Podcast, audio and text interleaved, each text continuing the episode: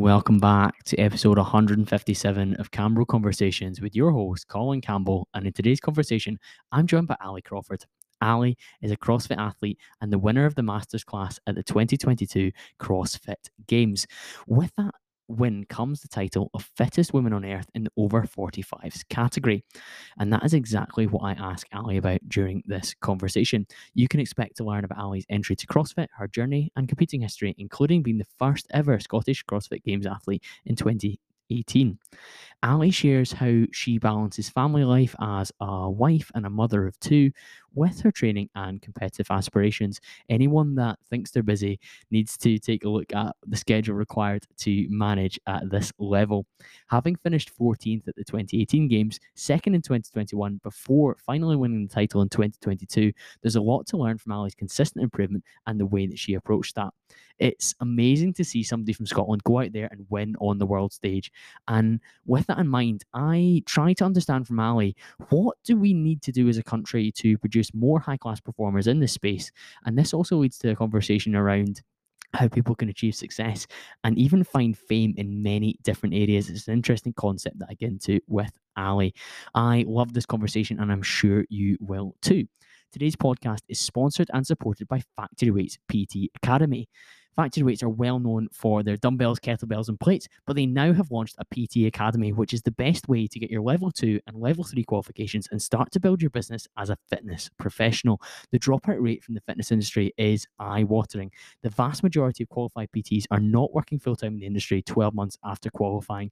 And there's a number of different reasons for that that Factory Weights look to address with their PT Academy.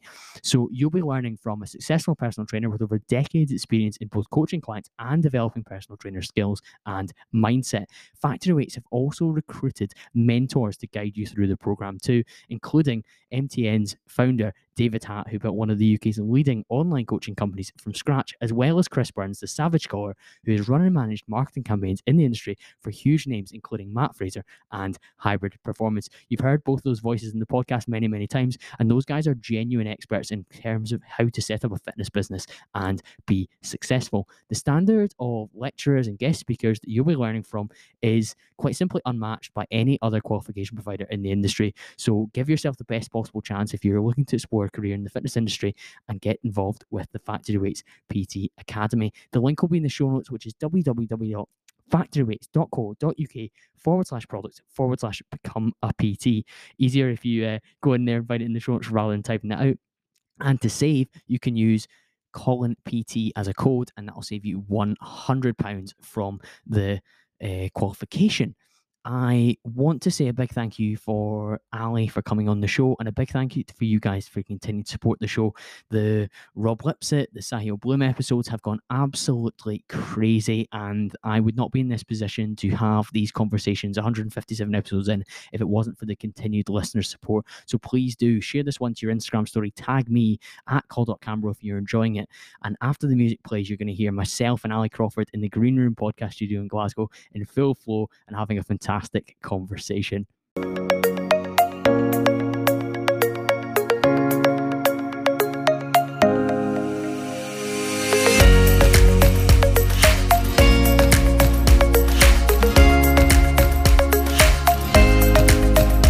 Ali, welcome to the show.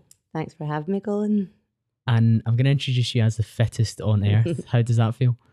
Uh, I think I always have to add the caveat for the age category 45 to 49 unfortunately but yeah um, that's the crossfit um, strap line isn't it well really? that was the mm. netflix series wasn't it fittest on earth i think that woke a lot of people up to what's going on in the in the crossfit world because the m- number of viewers for that would have been in the millions i think um, it's cool fittest on earth's cool but obviously it opens crossfit and athletes up to a lot of trolling because like there's obviously different people have different definition of fitness and i think what crossfit tried to do was well we're have these athletes that we're testing over every aspect of kind of fitness. So we're testing how powerful they are how fast they are how agile coordinated how strong just testing everything that could be considered a kind of fitness thing and getting the best all-rounded fittest athlete. Um, I mean, there's no denying that people definitely get a bit annoyed by that. Oh, who's to say she's the fittest in earth? Like my wife can run a marathon in three hours, and it's like people are fit for certain things, but to be good at CrossFit, you have to basically be relatively good at everything. Yeah, across the board and excel in each to a relative extent Yeah. against the people that are also trying to do the same thing. which is- Exactly. I mean, I think you don't have to totally excel in any one thing. Like, Yeah. I think you have to make sure you have no major weaknesses. But um, I think they can get away with that definition, fit as an. Obviously, I'm going to say that, but I feel that they do test everything.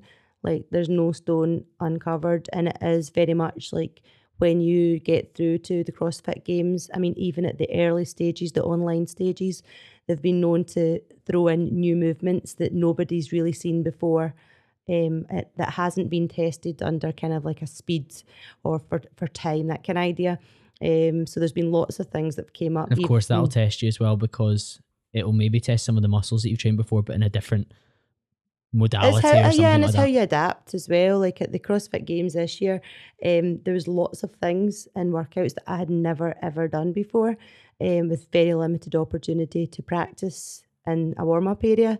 So that actually made it really fun as well because like they're testing like you with regards to how quickly you can adapt to a kind of functional style movement, um, which is actually really cool. it's a huge novelty to it, isn't there, with CrossFit? I think that's one of the reasons that people who maybe have become bored with traditional bodybuilding style training or fitness or classes that they maybe didn't enjoy, they find such a joy from the fact that CrossFit's got such a wide variety of like what you're being tested and what you're learning about. I think that's huge. I think, uh, I mean, that's the draw for me. That was always the draw for me. I've, like you say, did the usual. I, I always quite enjoyed going to the gym. I know a lot of people don't actually like going to the gym and they do it for, I don't know, to look better or to maybe feel a bit better. But I actually always did quite enjoy the gym environment. Um, and when I discovered CrossFit, like definitely the whole variety of it and the fact that there was so much that I would never have contemplated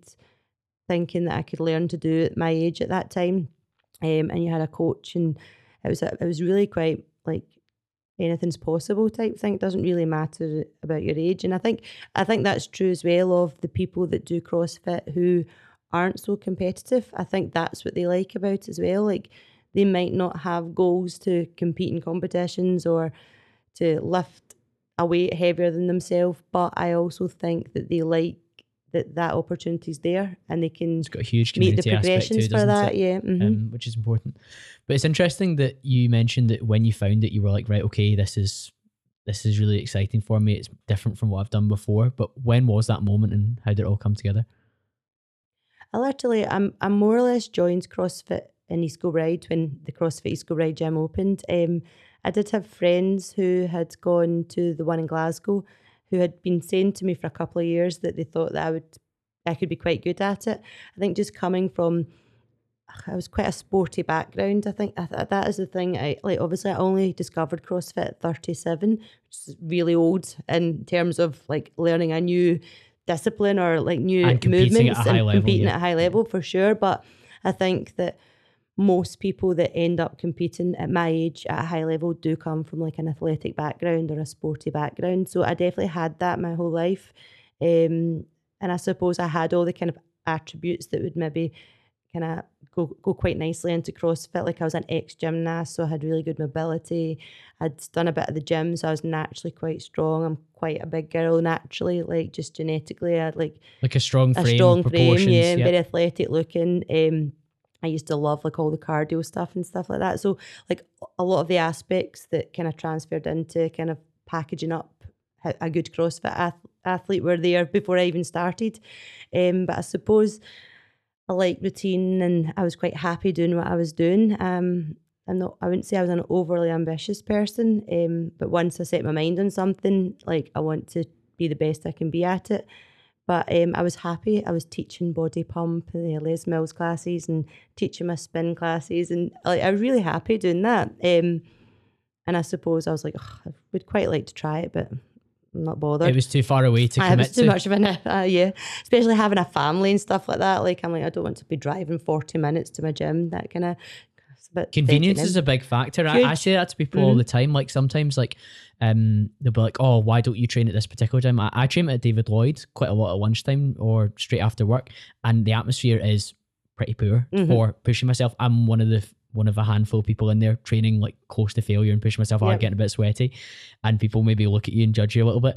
But if I drove an extra 15 minutes, that would be 30 minutes in total out of my day. Can I commit to that when I'm trying to do some of the things I'm trying to do in terms of the podcast, in terms of my uh, career?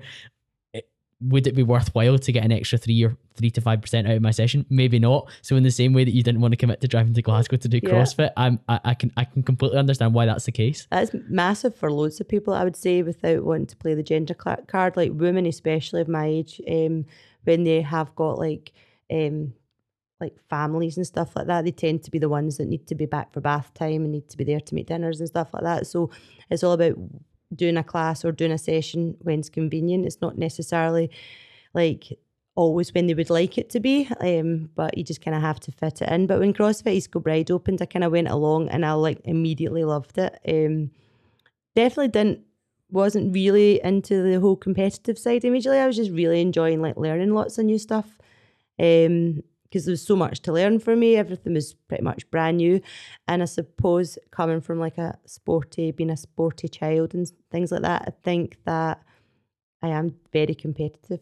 Um, like I don't, I th- when I say that, like, because I think some people can be aggressively competitive and it's a bit in your face and it's a bit uh, off putting. And I don't, I hope I'm not like that, but I know that, like, I just, like, just, I'm just, a lot. I just love a challenge, basically. Yep. So I'm competitive like what that. What were the first workouts that you were like, you know what, I'm going to be quite good at this?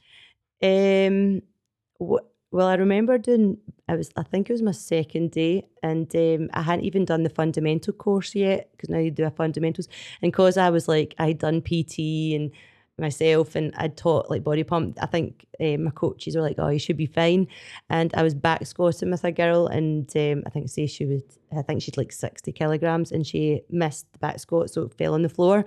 So I just cleaned it up and put it in the rack. And I remember Ali coming over to me and saying, "How did you get the bar up?" And I was like, "I just did that clean thing." And he's like, "A sixty kilogram clean on your second visit here's not." Not that bad. You might be quite good at this. this lady? I'm like, hey, else was I going to get it up?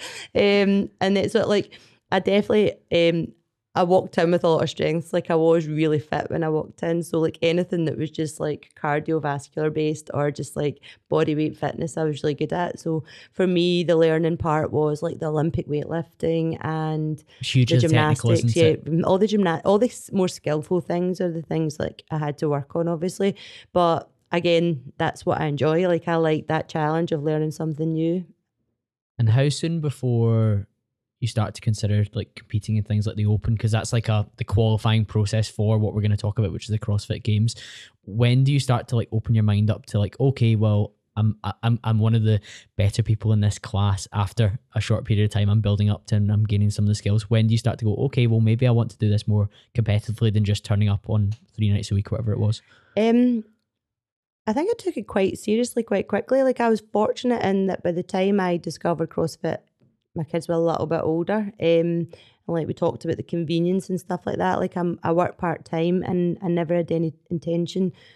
Well, since I, I had children, I work part time, uh, and my youngest has got some additional support needs. So, um, he is extra work, um, and he's a lot more challenging and and not in terms of a challenging child, but in just, terms of time and support. Yeah, he needs a lot. Like yep. he's fourteen, but he's very much functions like an eight-year-old still. Um, so he needs more um, help than your typical 14 year old. But I think that, um, so I never really planned to go back full time, but obviously with him being at school and stuff like that, it kind of frees up a lot more time for me for training. So I think that I was in a fortunate position that I didn't work a Thursday, Friday, or a Tuesday afternoon, and the children were at school. So I had that was my time where potentially I should have been making dinners and cleaning the house, but I would go to the gym, that kind of thing. So, like I, I did take it quite seriously, quite quickly in terms of like doing a bit of extra work, and I wanted to be good at it quite quickly. And I think Scottish CrossFit at that stage was not not anywhere near at the level it is currently in terms of the number of really quality athletes. But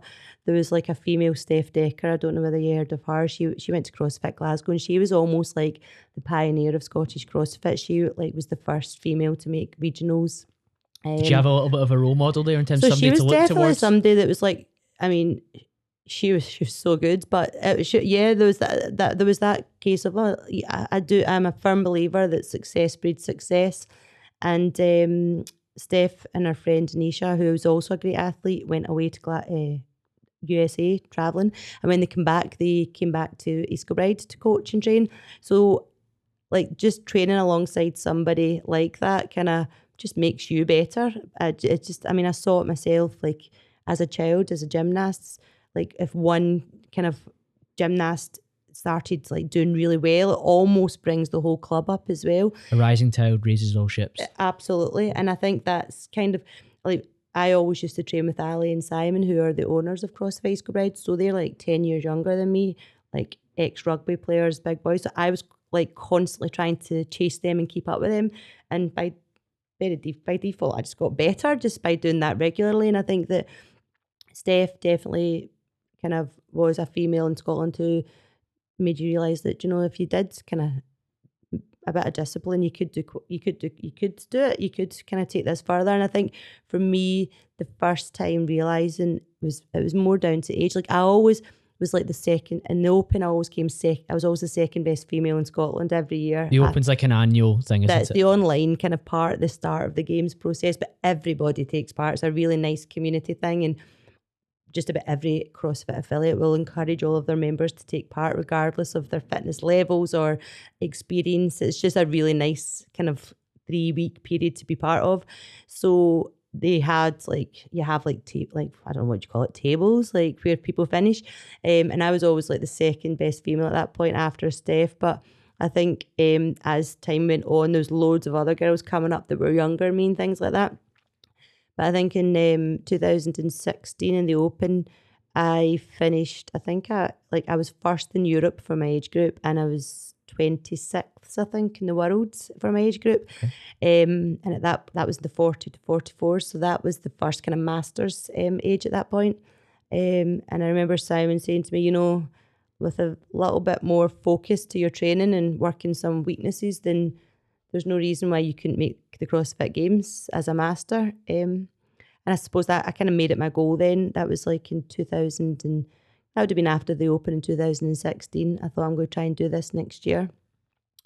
And that's when I started taking it. that's an exciting serious. point, isn't it? Like somebody, like you're you're training hard and you're doing well, but somebody says, you know what? If we just push the envelope that little bit more, refined, kind of dusted off some of these edges, uh, refined things a little bit more, then maybe we could go to the highest level that's available in terms of you for you to compete at this in yeah. this sport.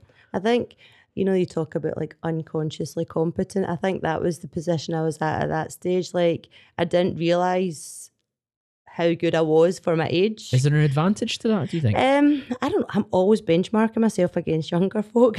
um, I think uh, friends of mine will laugh at, like like most women my age slightly in denial denial about how old I am, and I think my way of dealing with it is I don't I try not to use it as an excuse or a reason not to be as good as or better than somebody else. I just want to be the best I can be, and if that means trying to keep up with a 25 year old, then so be it. I think that's probably helpful on the international stage. In mm-hmm. terms of in Scotland, we don't have it's come a long way CrossFit clearly, and like you've been a big help in terms of it probably promoting that in terms of somebody competing at a good level. It probably attracts more young people to get into it and open their eyes to it, and hopefully conversations like this aid in that as well. But in Scotland, you probably don't have enough people for you to just work against your age group and still be competitive.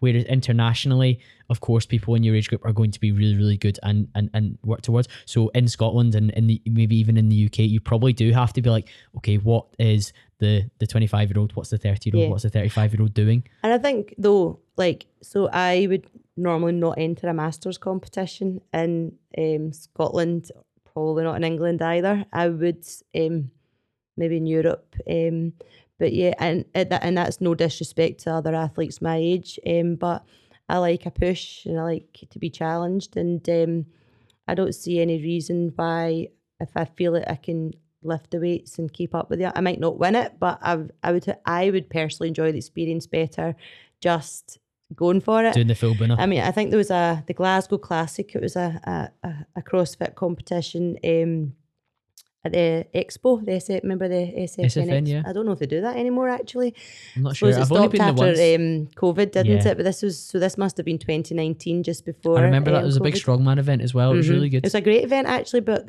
CrossFit Glasgow ran the Glasgow Classic, which was a CrossFit event within that um, expo, and I just there was obviously a masters category um, and pairs and all sorts. So I thought, oh, I'm just going to go in for like the the normal girls category, the I don't know what you'd call it, RX Elite and I ended up winning it. But like I felt more pressure about that competition than any other because, as I say, I don't use my age as an excuse, but there is that voice at the back of my head saying, you are quite literally old enough to be the mother of some of these girls.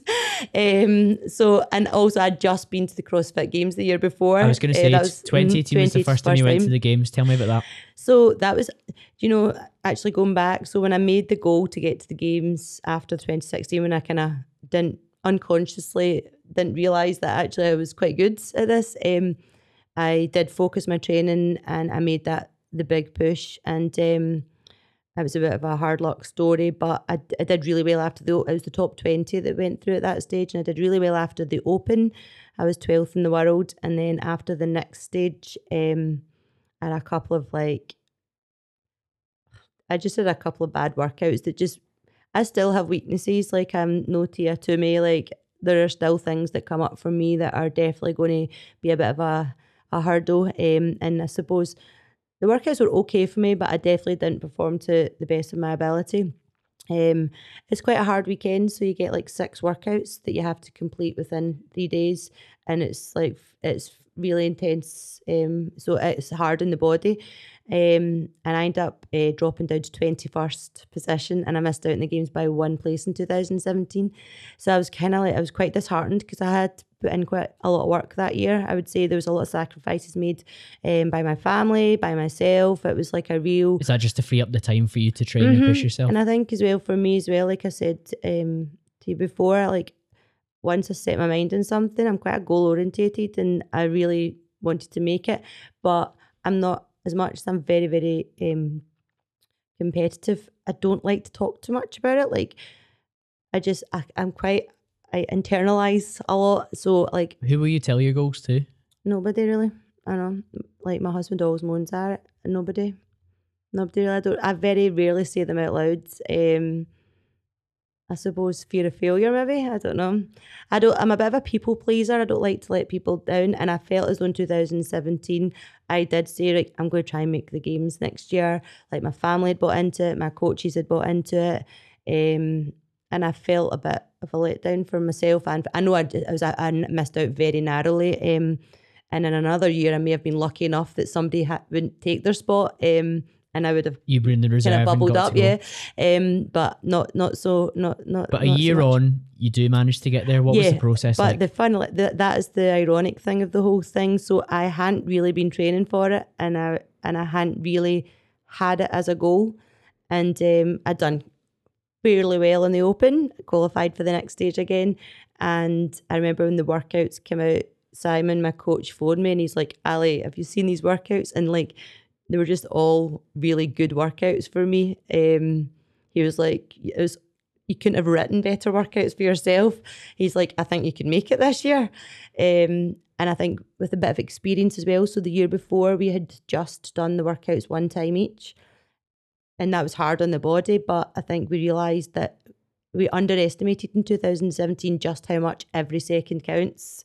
So a redo of a workout that maybe only goes two seconds faster could be the difference of three places, and that makes a big difference um, at this. When at you've got level. twenty places, of yeah. course you do. The margins are tiny. So we we did we we we doubled up in a couple of workouts. We made sure I had the best possible um, scores and performances. And I was really happy with my performances, and yeah, I did make it that year. But I was against like not it wasn't something that I, I had been kind of really actively aiming to achieve.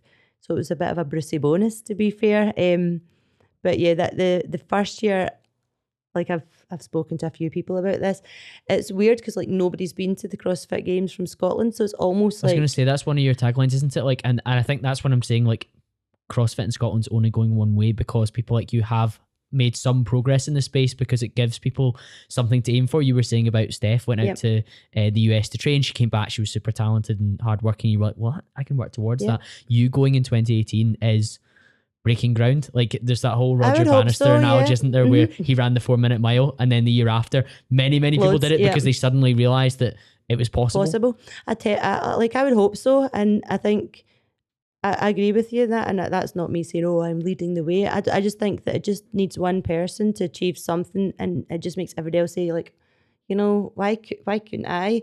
But certainly, when I got to the games in 2018, it was a bit like. Ah, I was almost like, oh, this is it. Like, I don't actually care what happens. You'd from already here. run your race, maybe. Uh, I'm like, I don't care what happens from here. I'm at the CrossFit Games. I'm like, look at all my free swag. I've got all this stuff with my name on it.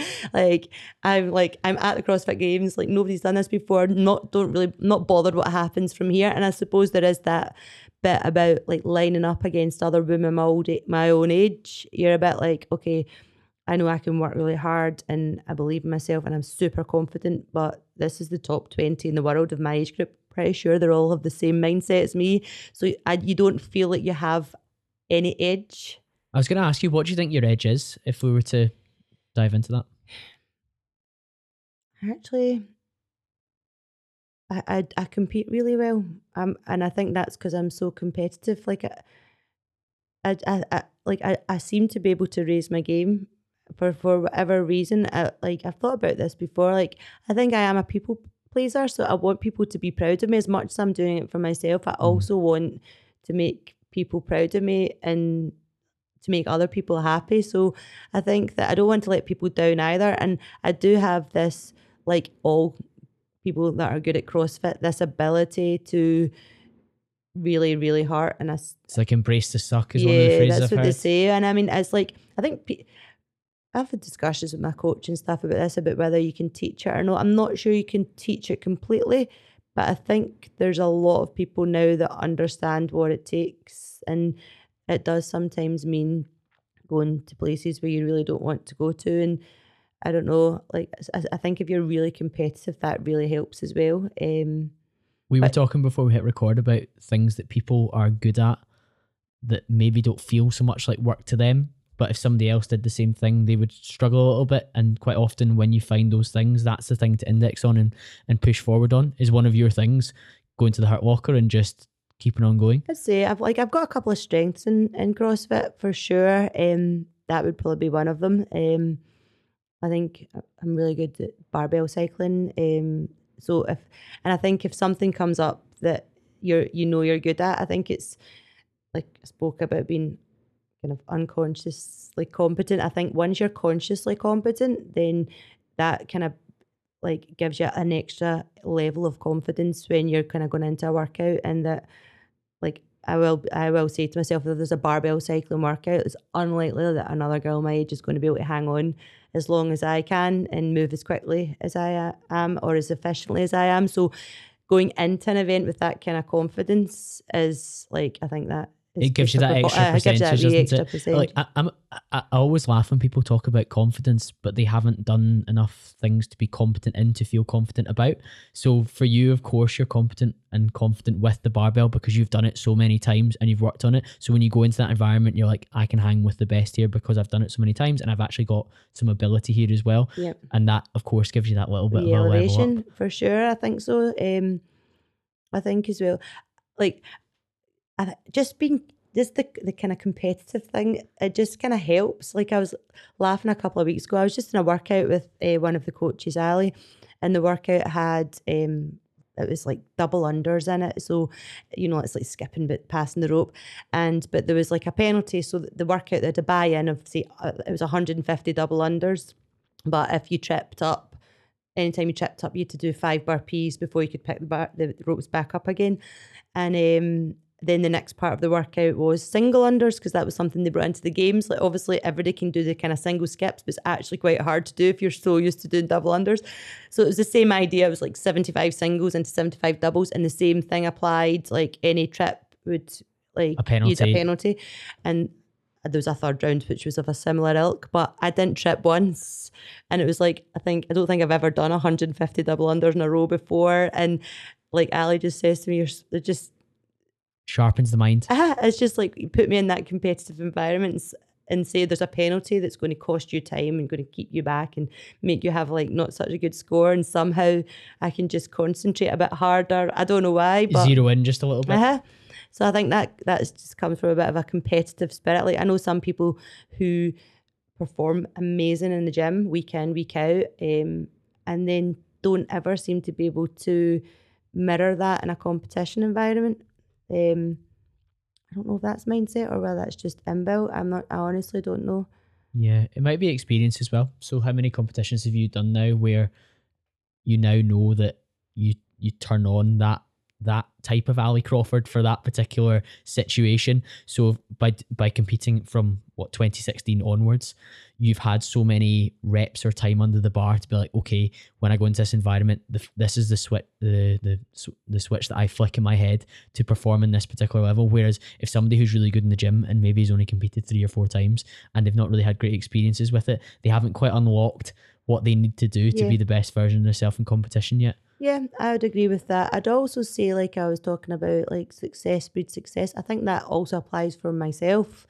So I'm always almost like a bit of a CrossFit geek in that, like, I kind of know all the girls in my age group on a kind of world level, like who's good at what and who. Social media helps with that. uh, well, and the leaderboards for CrossFit and all that. So I'm very like aware. So I knew I'd been training quite well over lockdown, to be fair, and not well, but I was training for my garage, but I was fortunate enough to have like some weights and some cardio equipment. So I had been training and I was moving into that new age category. So knowing that I was moving into the new age category, like you see, there is a bit of a drop in terms of standards of how fit people are just as you move up. I mean, everybody's amazing. The the 65 year olds and overs are just phenomenal. But obviously, as you get older, like there is a drop off in how strong people are or how fast they are and stuff like that. So I knew moving into the next stage category for me, I would be really competitive. I also knew that having it been lockdown, there would have been a lot of people who maybe hadn't had any opportunity to train or maybe fallen out of it a little bit in terms of that kind of high level um, training. So that's why I was like in 2021, I think I could make the games again. And I did qualify for the games. Um, only just, but it was a bit of a funny process, wasn't uh, it? But I was I was injured as well. Um, when I, I made your it. ankle? So I had like a I can't remember what you call it, like the um, a fra- basically fra- a fracture um, and a grade two ligament sprain. Um, but I was no biggie, no biggie. but I managed to qualify with that. So then I was like, you know, I got to the games 2018. I did quite well in the lower cat age category. I'm one of the youngest now in this new age category. I qualified with an injury. So then I'm like, I started saying to myself, there's actually why couldn't I end up top five, top even a podium? Yeah. So very different to 2018 where you're just happy to take part. Mm-hmm.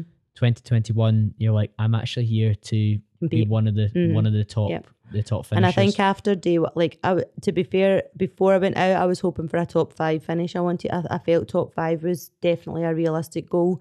Um, didn't really say it out loud, but I think deep down, I'm like, if the odds fall for me, there's a chance I could get in the podium. But almost at that point, seemed too much of a big thing to happen like you know they talk about visualizing and all this like i couldn't visualize it. I, it's all, it was almost like right okay i'm not going to get there. But then after day one of the competition um, i was sat in first place and i think i was Your sat in first place fully healed by then as well? Um yeah it was i would say it was fully healed. It's like it's one of those grade two ligament sprains i'm probably always not quite going to have the same mobility in that ankle and stuff. But definitely didn't hold me back. Well, it did hold, didn't hold me back. No, there was like a run though, and I had to get it heavily taped and stuff like that for the yeah. run. So I, I, was still very much aware of it. Um, but nah, definitely didn't hold me back in terms of my performance. But I think coming second last year was just such a phenomenal feeling. It was just, a, yeah, I, I wanted to podium. Hadn't said it out loud, as I say, and internalized. Say it to Derek? Did you say it to your husband? No, no, no. You do keep it quiet, don't you? It's interesting. Mhm. I do think public accountability works for a tiny percentage of people. So you see people on social media shout that I'm going to do this, Mhm. and quite often doesn't happen. Mm, That I'm gives me anxiety. I see it all the time in the social media. I also see it a lot with not even people claiming like this is this is my goal, watch me achieve, or just people who come across like so like on their social media like if you did if you didn't know any better then you would think they were like unbelievable superstars and it's a little bit like fraudulent i'm like that's actually not really the case and it's not really that fair They're- that you should be spending a lot of time talking the talk, but not walking the walk. Exactly. There's lots of talking the talks, and Yeah. not, but I think there's more people walking the walk now. Right enough, I think um, definitely. I hope I've helped, but I definitely I'm really encouraged by the CrossFit scene in Scotland, and I think it's also it's definitely widened. I think like out with like non-affiliated gyms, like your functional fitness style gyms, they're doing a lot of CrossFit style like um, workouts. Um, There's been huge growth and encouraging people to do functional fitness style um, competitions, which essentially are CrossFit competitions, but maybe people feel a bit more like that they're more accessible, uh, less of the really high skill stuff, um, which I think is great. More engine, more like yeah, strength, gym- kind strength, of yeah, compound movements yeah. as opposed to snatches and things like that, which I think is great. Um, and it can it's only like be NFT and stuff like that, isn't it? Yeah. That's one of the main ones. Perf games it? is a wee bit. Yeah. Oh, that's getting quite CrossFitty now, Yeah. though, isn't High it? rocks and stuff like that as well. I like the lots- sound. I've never done a HYROX. Um, Yeah. quite like the idea You'd of win that. it, Ali, let's be honest. Uh, Colin, an hour and 15 minutes of cardio, I'm not sure. CrossFit, anything over 30 minutes for a CrossFitter's uh, pretty hard going. I'd like to try that though. I think I'm definitely somebody who likes a goal and likes a challenge. Um, I'm not going to say it out loud. I'm definitely not going to commit to it in this podcast. Um, if I do sign up for it, I'll not let MD know till the night before, probably. But that's um, that's that's really interesting because that is in sharp contrast to what a lot of people do online. They show their big goal and they shout about it, and everyone knows it's going to happen. But the funny thing with online is that there's very few people that would call you out if you didn't achieve it. There's a couple of maybe anonymous troll accounts, and everyone has that. Particularly as soon as you get a, a couple of thousand people watching your stuff, it that that you're gonna get some of those people. That's how the world's uh, structured, unfortunately. But most of the people close to you, if you've shouted about doing a particular goal and it doesn't happen, they don't. They kind of forget about it because everyone's not as focused on you as you think. Like I, I learned about a thing called the spotlight effect from one of my recent guests, Sahil Bloom, and people massively overassume how much the spotlight is on them to some extent.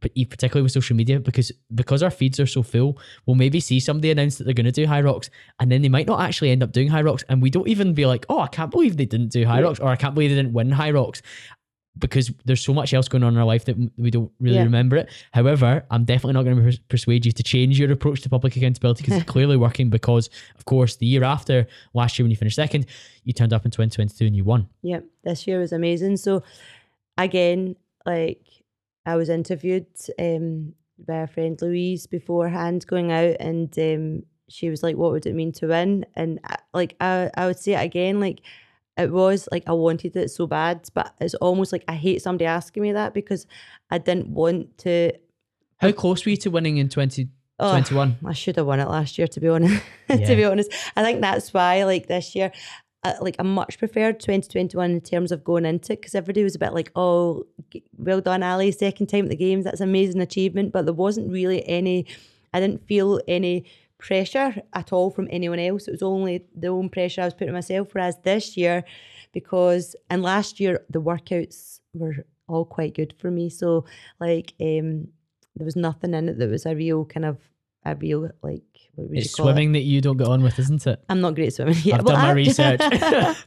well, ironically, um, so I, I had to learn pretty much how to swim in 2018, and I pro- I probably don't do it enough. But this year, the swimming event was in a pool as opposed to being in a lake, and I feel as as somebody who's not a confident swimmer, um, the lake is really scary. Like, I mean, I'm sure I'm sure lots of people who compete at the games would agree. If you're not a competent swimmer and you're basically swimming 250 meters away from shore, and then you turn around a buoy and you see you've got to get back, and there's kayaks there for people that are struggling, so you're getting all the kind of waves from there. People are pulling your ankles. You've got seaweed. You can't really see under. Like, it's not nice, and um. I've done really badly in the swims. Uh, well, I did badly in the swims in 2018 and 2021. Um, I made a couple of ma- mistakes in 2021. Um, one in particular that cost me the games probably, and I think going into the final. Um, I was very uh, like as I say, I'm a bit of a CrossFit geek, so I knew what I needed to do, and I knew that if I finished second, I would come second. I was guaranteed second, but I also knew that if I came third, depending who beat me, then I could drop to fourth. Um, so I definitely played the final safe. I, I, I basically I played the final for a second place finish last year. Um, had I not made the mistake in the event with the handstand walking, which is one of my strengths, then I would have probably I would have won the games. Um, but I had made that mistake, and and everybody's going to make mistakes in a four day competition. So I'm sure other folks make, made yeah, mistakes as exactly. well. Uh, but that's one that sticks with me because it was silly. Um, but I definitely played the final for second place, which maybe that's not what people want to hear. But for me, it was more important to podium and to have for the medal. first time because it goes it, mm-hmm. 14th in 2018 to second in 2021 is tremendous improvements yeah. over that time, and it's proven to yourself that you can compete at the very highest level and be one of the best. Yep. Maybe not the best this time around, yep. but of course you've then come back the next year and you're like, okay, I'm yep. I'm confident I can do I this. I think last year, like definitely, like as I say, I just wanted that medal. I was not prepared to risk, and the, the work, the final workout was quite good for me. And if I had pushed, I probably I may may have been able to win it. If my coach had been out with me, he might have it was still funny that, that period with the pandemic, wasn't it? In yeah. terms of well, we didn't know we were going right up to the very last. Oh, it was a carry on last year, to be fair. Um, but I think that if he'd been there, I maybe would have pushed for the win. But I think I was just out there myself. I had to make a call. I knew that I would be able to finish second quite comfortably in that workout. And I didn't want to push for the first place and then red line and make a mess of it. So um, I suppose that was my experience, but it was my judgment call. And it was, I, I, I, I would probably do it again, to be honest, Colin, just in the sense that I just wanted the medal. I wanted to. you don't have to go zero to hundred. Yeah. Overnight, you you went eighteen to two. Uh, yep. Sorry, fourteen to two. I yep. mean, that's that's excellent. And then go to two to one is much more achievable. Well, and I you think, actually did that. So yeah, it, I think this year, um, obviously going into final, it was probably the most nervous I've ever been. Um, because I was tied on points going into the final.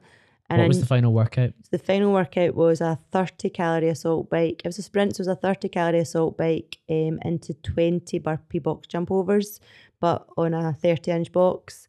Um, and then it was um, 10 sandbag cleans to the shoulder with 50 kilograms. So I knew I would be okay at it because it's a bit of engine and I'm relatively strong. But I also knew that the girl that I was tied in points with would be very good at it as well. So I went for it in the final this year because um, I wanted to win. And it was quite it was interesting speaking to her after it. She had no clue where I was in the competition floor, whereas I knew exactly where she was. So I was basically racing her. Um, that unlocks a part of you which you would have needed. Whereas if ignorance wouldn't be bliss for you at that point, no. you'd be like, I'd much rather know that I need to go to the end here than just be like, go in and do your best, Ali. You were like, I need to do my best, but I need it needs to be better than yeah. her in order for me to I just needed to beat her. So going into the final this year, I was guaranteed second place, and I just needed to beat her, and it was, um, maybe competitively a strength of mine is I can manage my nerves quite well. Um, don't get me wrong, I have to get very nervous when I get the three, two, one, but I'm able to kind of focus and like I, I know what I need to do and I don't get overly nervous. Um, and I don't really think that at any point at the CrossFit Games I've been massively intimidated by my competitors or the environment. Um, Does the build up with social media um, help or hinder? Because you were saying you're very aware of what the other girls in your category are capable of. Does that help or hinder you? Um, hinder, I would say. I like I should stay away from it. Like, cause I'm I'm one of these people that believe I believe everything I see in Instagram. I feel like my Instagram is quite authentic to my ability levels and who I am as a person. So I think that that's that of everybody else. And um, sometimes you can be intimidated by other people's posts of their very best lifts or them doing beautiful gymnastic skills. But and that might be them doing it fresh, whereas yeah. you've done that movement when you've been heavily fatigued. But it is easy to kind of be like, oh my god. Um. So yeah, I would say it's a hindrance. I, I try to not look too much at my competitors' Instagrams beforehand.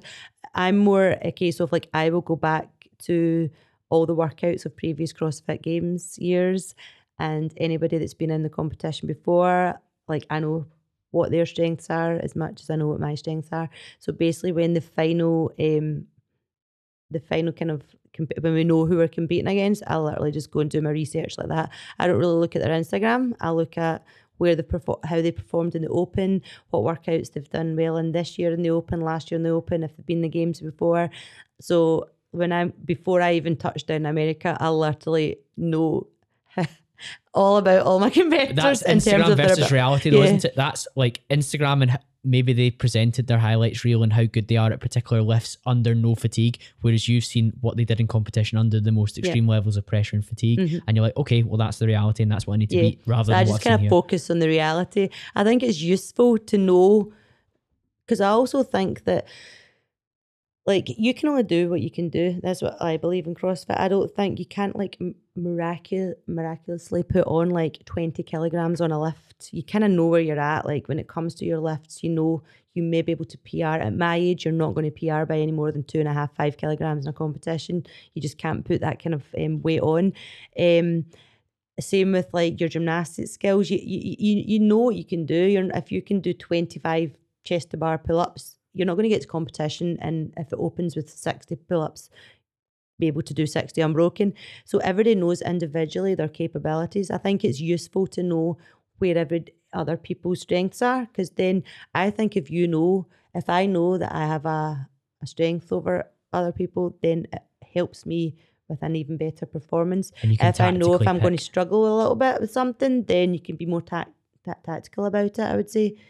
I think that's that's definitely something I've learned a lot in the last couple of years is in terms of how to attack a workout. A workout doesn't need to always be go to failure in every single thing you're doing. Um, I've definitely become more aware of my kind of capabilities and where I need to when to hold off a little bit on yeah. that one mm-hmm. and then go harder mm-hmm, on the mm-hmm, next one yeah. because I'm going to be ahead if I go hard on this, then I'm going to be standing looking at this. I'd be best moving on this. So there's loads of that involved. I mean, I think there's more to it than just being fit. I have to say, I definitely think that there is um, a little bit more to it, like tactics and stuff definitely come into it. Do you think you're motivated by titles?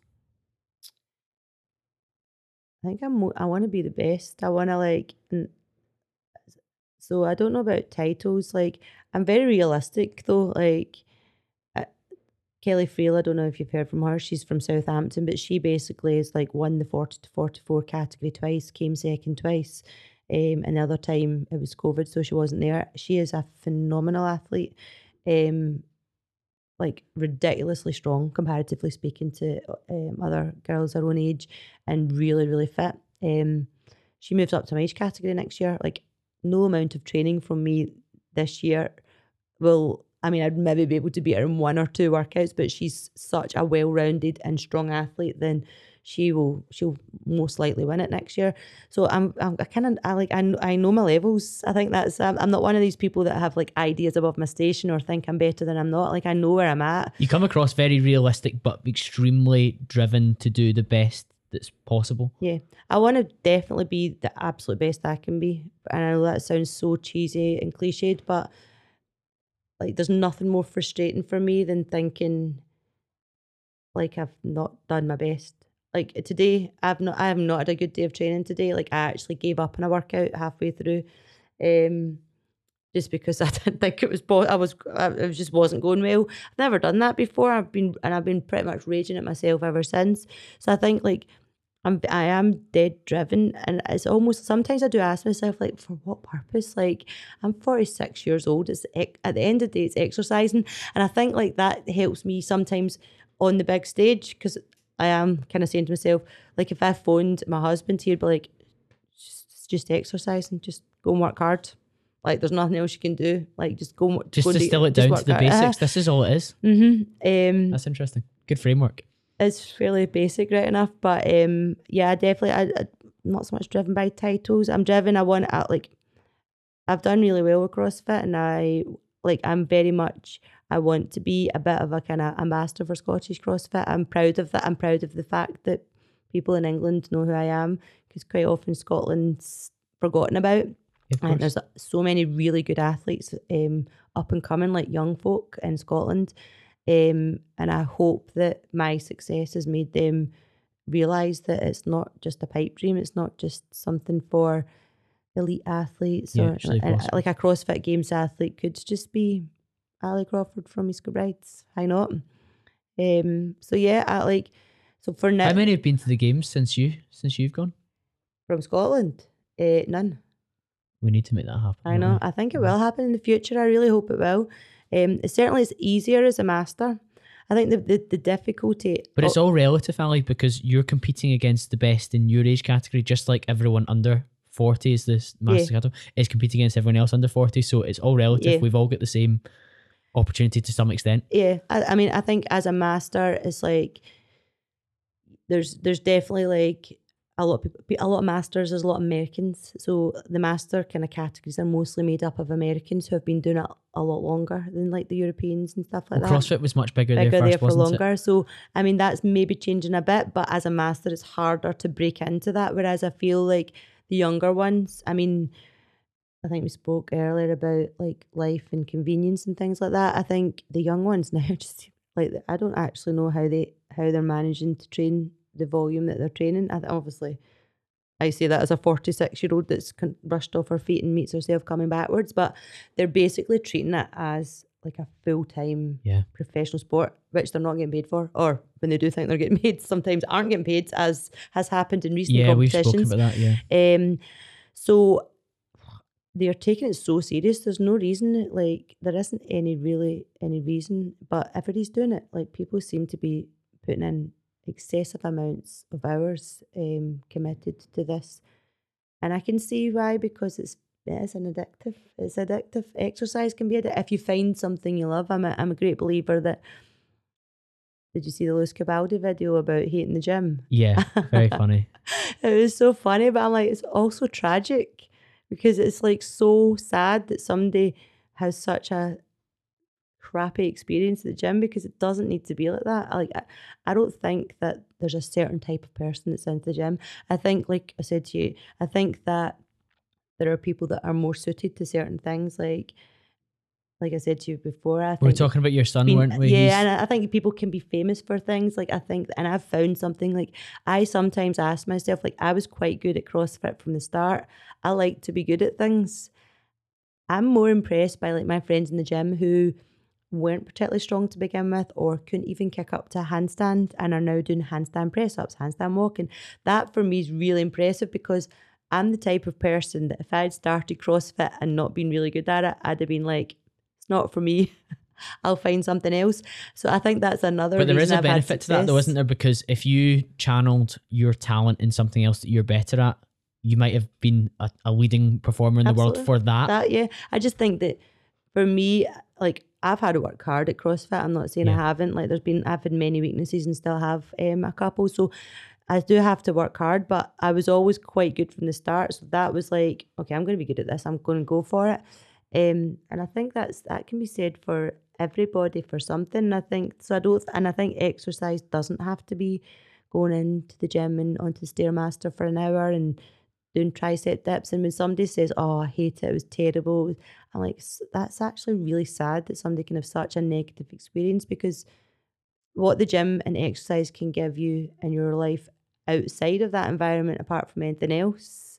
It's more than one way to skin a cat, and that's a terrible phrase, isn't it? And probably that'll be outlawed in a few years' time. You can't say that. but um, it it it- doesn't have to be his conception of the gym the way that Lewis Capaldi described it. It doesn't have to be like that. It could be any other modality.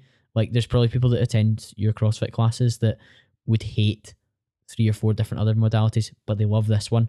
There's probably people that do spin classes that their worst nightmare would be to go in and do bar muscle ups and burpees. yeah. So they found what they get a positive feedback loop from. And the same way, I remember when I when I worked in an office in a, in a previous job, I remember people moaning about the spin class they were going to after work, and I would be like, "You you don't have to do the spin class." And they're like, "Oh, what do you mean?" I was like, "I always go on a Tuesday." I was like, "But you don't. You regularly skip it because you hate it. So Yeah. go and do something else." Go walk with your friend. If Yeah. that is if that is what your entry point to exercise is, and you find that palatable and not a, a chore and a real pain to do, go and do that instead. It doesn't have to be I this think thing you fitness professionals have to take a bit of um, responsibility for it, if I'm being honest. I mean, for goodness sake, Instagram is filled with folk in their 20s telling us what we should be eating, how much sleep we should be having, how many steps we should be doing daily, and what's what works for exercise and like ladies should be weight all this. But then like you go into a gym and there's nobody in sight. I mean, I think like I like I was PTing a lady who was brand new to exercise, and um, she was fortunate enough that she was able to come to me three times a week. But she literally didn't even know what a hip hinge was. So I, our session started with me trying to get her to touch her bottom against the wall behind her, and by then she was like able to do a squat and she was able to deadlift and like she like I was having her doing like wee kind of conditioning pieces and she was like dying through them, but she always tried so hard. And the messages I got from her after about how like it energized her a Friday and how great she was feeling about it and how she noticed herself, how like she was able to squat now and she couldn't before. I mean, that's brilliant. So I think that like if you have something like loose I'm like, I was so tempted. I'm like, just come to me. I, I like I can I can spread the love. I think if you're passionate about it, then it's very easy to yep. like have and, other people fall and, for and it. like this lady you're coaching, you would give him something to get a small win from that would give him a positive feedback loop in his head to be like, oh. I can come back. Whereas I suppose if he's going in and the stairmaster, whatever it is, he's he's disliking, you're just slaving away, and there's no like there's no endorphins off the back of it. There's no like there's no feeling of like positivity and like like a CrossFit class. There's a lot of like oxytocin because you're bonding with the people around you, oh, doing yeah. the same things together. The community in CrossFit is huge in the sense for like uh, retention. I would say. I mean, like I think I've all, I've often said with CrossFit East Kilbride as much as I'm a great ambassador for them in terms of my success. Some people can be quite put off by it because they were like, "Oh my gosh, like I could never do that." Whereby our gym is full of people who have not do not have the same interest as I do in terms of competitiveness, um, and are basically there for the community and the health and fitness benefits. I would probably go as far as saying the majority of our members. Um, that's their kind of purpose for being there, and I think that's brilliant. These folk are there four or five times a week, and will probably be there for the rest of their life because they've basically got into that routine, that ha- the, the habits formed it's just part of their life. I mean, people ask me like, oh, "How can you be bothered going to the gym when you do?" I'm like, it's like getting up and brushing my teeth. I have a routine. Like I get my program sent out on a Sunday night, and I'm like excited to plan my week ahead. like like I think a lot of people do it now, so I know exactly I'm going to do my Monday session at this time. So everything's planned in. Um, so I have that. I was of, really keen to learn about this area of things for you, Ali, because of everything you juggle. What does it look like? Um, like like I said, I meet myself coming backwards some somehow. Um, my mother always used to say, "You'll be one of these women that is burnt out by the time she's 40. It's not happened yet, but I suppose there's oh, we've time. gone beyond that. Not a problem. I think um, I love routine, um, and I like, and I'm one of these people that once I have a routine, I just stick to it. Um, yes, there are times I cannot be bothered going to the gym like everybody. If I've not slept well, or I haven't eaten well for a few days, or I feel a bit guilty because my house is a mess and that kind of thing. I just do it. I just go. I just, I just go. It's not always the best session, but it's just it's part of my life. So it's almost just like my identity now. So it's it's a, it's almost like a non-negotiable, unfortunately, for some people.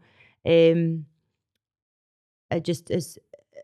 I just I try to be as organized as I can in the sense that I try I like I like I say on a Sunday night I like to just personally like look at what's ahead, make sure I'm going to be able to fit everything in, kind of plan in my head when I'll be able to do things.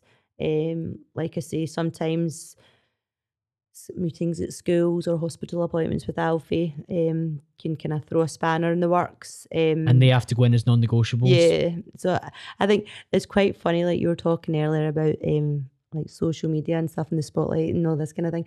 Like when I did win the games this year, um, oh, I had my first experience of trolling. Oh, really? um, but I actually like I did it doesn't genuinely hand on heart had no effect, no negative effect on me whatsoever. It did actually give me endless hours of amusement. But it did make me realise like some of these young people that are desperately seeking like attention and kind of fame, if you like, how it can, God, how it could really affect them. But one, uh, one of the um, comments was made about me, well, I had a few in this ilk, was feeling sorry for my children because the sacrifices that they must have made to allow me to train as often as I would needed to train and to have that experience on my own in America. Um, like that's the the the children must have made it's a shame for the children, and um, it was quite funny. I showed it to my older son, and he was at first he was outraged, but then eventually he said he was going to make a comment on the post saying, "Yeah, you're right. I've not had my dinner made for me in three weeks," which is probably not that untrue to be fair. Um, but yeah, I think that you have to have be an there has to be an element of selfishness if I'm being honest. Yep. And I think when you have young children, you can't do that the same because you're like that's your priority uh, for every parent. Like, um, in every waking moment, you just are wanting their development and them to be involved in different things. But I think once your children get past a certain age where, like, the time I got serious about CrossFit, like my kids were like 13 and 9. So it was almost like they were in their clubs as long as they were getting dropped off and picked up. Um, you had a period to focus on, on you me. and be a little bit mm-hmm. selfish mm-hmm. during these allotted hours. Yeah, yeah. But use those hours as you need to. Probably that kind of person commenting but you not having time with your family has probably seen every single Netflix series up until this point and can tell you absolutely every granular detail of what's happened in the celebrity world. But of course, the fact that you spend an hour and a half going to the gym to get your workout in is some sort of heinous crime. Yeah, exactly. I think, uh, to be fair, I did get quite a lot of defence from uh, women who were like, oh, you wouldn't be saying this if it was a male athlete that achieved this. I find that interesting, um, though. Do, do you like, I think um, 95% of mammals have a maternal instinct and humans are one of those mammals that yeah. are in that 95% but we're also unusually 5% we have like a little bit of help from the from from the from the paternal side yeah but that doesn't mean that you have to spend every waking hour with your child yeah. especially when they are out at school, out at a connectivity, out at a club. I mean, don't get me wrong. Like, I want like my kids to be happy. I mean, I think, I mean, there's there is an element. Like, I remember one summer holiday, my older kids, he was obviously about 14, 15, whatever. So he was able to go away with his friends, play football and during the day. And that's what he wanted to do. And then Alfie having his difficulties, not quite the same. I mean, at one stage, Alfie actually had a deck chair at CrossFit East Kilbride and spent two or three hours of his summer holiday days sat in a deck chair with an iPad while I trained. I mean, is that is, is that selfish? Is selfish parenting. But don't get me wrong, like I would then take him to the swimming and do things with him then. But I'm like, I feel like why why not? Like if he was being disruptive or if he was really bored or like didn't want to go, then yeah, okay, fair enough. But I'm like, where are we going today? And he would do his wee sign that he would do for the gym. I'm like, I'll be as quick as I can. Um, yeah, exactly that. And I think as as long as you didn't feel that you were forcing that upon yeah, your family, then that's yeah. another thing. And I think it's, it's it's not taking like taking it to extreme. Like that's that's fine to do sometimes, and I'm not going to feel guilty about that. Like I think too many mothers in particular feel guilty um, if they're not spending enough time with their children or doing stuff for themselves. But I think that um, I think it's important to not lose your own identity as well as you as, can't serve others from an empty cup. Yes, and true. you fill your cup up with your exercise, and of course, you take that to a competitive extreme to compete at the very top level. But you're probably a better mother for your kids because you have time to go and work on your own things and come back and share those experiences with them and bring them forward. And you're probably a great role model for both your kids in terms of, oh, mum's gone and done this, and they'll be proud of you for that. They'll be proud of um, your husband for what he does within his career with his NLP and his coaching and his and his fitness side of things.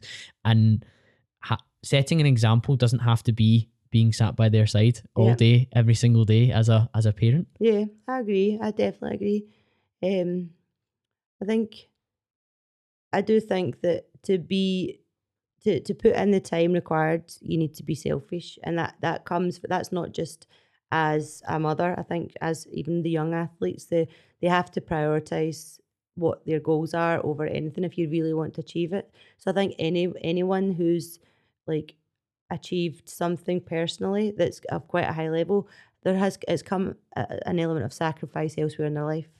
Um, it's just making sure that you don't sacrifice too much of the other things. Like I'm very much all about balance. Like I don't think that I don't necessarily think like these young kids that are coming through in their twenties should be training four or five hours a day doing CrossFit. Like like go and enjoy yourself a lot. yeah. There is more to life. I know it's fun Work and I know on other things as well, which yeah. is interesting. You you were talking about people have got the capacity to be famous at at, at something. Yeah. Everyone has the capacity for that. And if you are training four or five hours a day and the feedback loop isn't telling you that you might make it to the very top, maybe you would be better dialing it down a little bit totally. and put some energy into something else and finding out maybe that's what I'm going to be really good at yeah. too. I definitely, I definitely agree with that. I think, um, I think there are some people that definitely put too much of their heart, soul, life into CrossFit, and I think that it's just is by the very nature of it, it is it does become addictive. But there's so much to be good at. There's so much to learn. So if you and and then when you start getting a wee bit better at it, then you're constantly wanting to evolve. It's like that feeling of constantly wanting to be better. I think people get that in jobs and stuff like that. And I think for me that is a bit like as uh, fitness and exercise and CrossFit, that is for me that despite the fact that I'm getting older, I'm trying to still continuously be better. What were you channeling your competitive spirit in before CrossFit? I'm interested. I know. Um, what did I do? Teaching classes. It's a bit of a performance output. Output like you spoke about a spin class. Like um, I used to teach spin. Um, and I was all in for my spin class, and I felt as though, like I, I, had quite a popular spin class. I've got quite quite a bit of a following in East Kilbride, and I think that's because like I I always would deliver a very good spin class, and um, I would be always right in there with my members, um, and people like that. If like and if my energy levels are high because I'm pushing really hard, and that almost came across in the class. Um, so I suppose teaching perhaps like that's like I wanted to be the best teacher I could be. Um, prior to that, like I did a bit of cheerleading and stuff like that. So okay. that was definitely there had to be something for you to put stuff into because there you always had a competitive personality. CrossFit's brought out the absolute best of it. I would say it yeah. seems that way anyway. But there must have been things beforehand. Otherwise, you would have yeah. just been. yeah, I remember crazy. like the the cheerleading was a funny one because it was with the Scottish Claymores, so it was the NFL Europe. So like you had to go through like um, I, am going to say trials. It's not auditions, whatever it's called. So yeah, there was that bit. And once you were in, like you wanted to like be in the front row, you didn't want to be in the back row. So there's always you were trying to.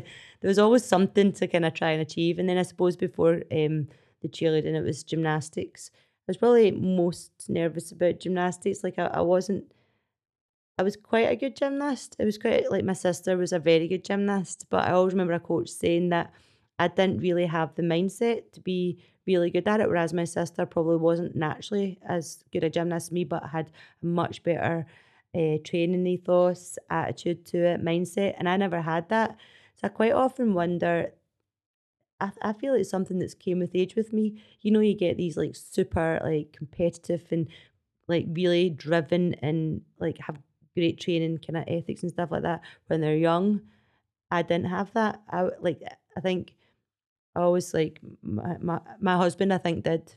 He was a really good um, football player as a, a, youth and made it quite far, like in his late teens, um, before falling out of it. And he had that real tenacious desire to win, like do anything to win kind of attitude at like 13 to 17. I definitely did not have that. Um, I don't know. My son, he didn't either. And sometimes I would always try and say to my husband, I just think that Ben's more like me. I don't know whether sometimes when you're too young, things come too easy. It's like I was very slopey shoulders. Um, I don't remember being like, I really want to win. Fired this. up about fired up about thing, things. Yeah. No, I was quite lazy in training and stuff like that. Like the conditioning pieces, I would always try and skive off. Like but people change, mindsets mm-hmm. change mm-hmm. with age. Definitely, particular activities bring that out of you. Like if you're competing in the right arena. Mm-hmm. That's it. I think that maybe that just wasn't my thing. I think uh, wasn't meant to be. Wasn't meant to be CrossFit. Maybe that was my thing. Yeah, it certainly seems that way, Ali. And one of the things I was going to ask you before we wrap up is just we were talking about fittest on earth being like a fair title, and I took down some of your stats. If these aren't current, please tell me. but your five k times like nineteen fifty. Right. So let did... me tell you, yeah, my five k. I've done a nineteen fifty five k, but I ran a five k in a treadmill on holiday last week, last month in twenty four twenty, and I was like, how on earth have I ever done this in under 20 minutes? But yeah, that's that's not particularly current, but yeah, it's, it's been uh, done in the past. And then deadlifted 147 kilos and mm. then squatted 117 kilos. That is what you would term a hybrid athlete away, even away from CrossFit, because you get um, one of my good friends and in, in fellow podcast host Fergus Crawley. I've heard he's of him. Really Didn't he do that like one mile run and he's done some incredible yep, yep. feats. A lot of it from Movember as well. So he's really good from the uh, the men's mental health charity side of yep. things as well, Fergus. And he is outrageously strong, but outrageous endurance as well. That is like very fast, but obviously a 5k is not a sprint. So that's like a level of endurance, but also like incredibly strong. Like a lot of the guys listen to this will be like, well, I haven't deadlifted 147 kilos, or depending on what their body weight is, they might not have done. And it's it, it's funny when you put those stats down, you're like, well, actually, based on all the other stuff that you do in terms of the the, the burpee box jumps and the assault bike for 30 second sprints, stuff like that, that does put you in an arena where you can kind of be like, well, I am one of the fittest people on earth, especially for my age. Yeah. That that's where I think they can get away with it, to be honest, because they train you on every modality. Um, and it's important that you can do everything. So you don't need to be brilliant. I mean, I'm quite sure there's girls out there that can run a 5k in 17 minutes. Whether they could deadlift 147 or 150, don't know. Um, and I always like like when I was getting some of one of the trolls was like, oh, like what's our marathon time? And like the, the thing about it is like, yes, my marathon time wouldn't be great, but if asked me to do 26 rounds of a one mile run, 50 deadlifts at 120 and 50 pull ups, and I'll probably beat a marathon runner.